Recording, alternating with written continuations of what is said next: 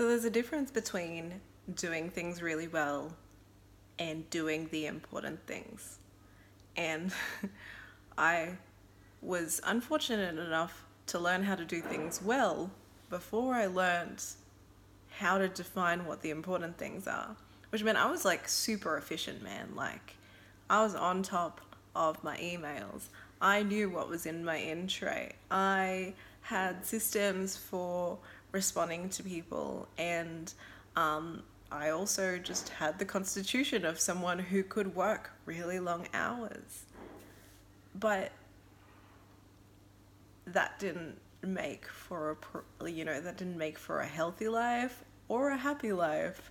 Because you know work exists for the humans. Like humans don't exist for the work. Okay we can have that argument another time as a bit philosophical. But really like the the problem with um, being competent and being good at what you do is that um, you can do a lot of things really well but if they're the wrong things no one firstly no one cares. Secondly like it can it can really affect the overall outcomes that the company is looking for. But thirdly and most importantly you might not get out of the work what it is you were intending to get out of the work now that that sounds a little bit like you know a bit uh high high minded uh, but really like work needs to be meaningful. If you like just google it um, there is a lot uh, around our ability to be happy in life means that our work has to align with our values means that we have to feel like we're getting better at things means that we have to be surrounded by good people in our workplace and i just feel like we don't get intentional about that sort of stuff until uh, like it did for me, it gets completely unbearable and you just dread waking up and going every morning.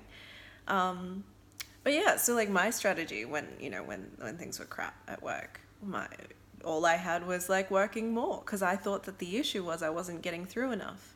Uh, you know, diligent, competent worker that I was. Um, yeah anyway so like uh, for me now it's more you know you know that whole thing about you know if i have to chop down a tree i'll spend like half the time sharpening the axe. Oh god you know i really want to do that justice but i just don't have it in front of me. So feel free to correct me. But it's like that. I would rather spend a heap of time up front defining what's important uh, so that i can just cleanly execute on that thing and I, I don't have to I can I don't have to worry about the rest of the time. I can be exploratory. I can follow whims. I can follow rabbit holes, um, and that's why I'm here in front of you at uh, at nine forty five in the morning filming a video um, because I know that the important stuff is getting done. Uh, so this is the sort of stuff I'm going to keep talking about. If it's not your if it's not your cup of tea, then uh, you know maybe go and watch someone else's videos. But if it is, uh, it's just going to be all this kind of crap. I'll see you tomorrow.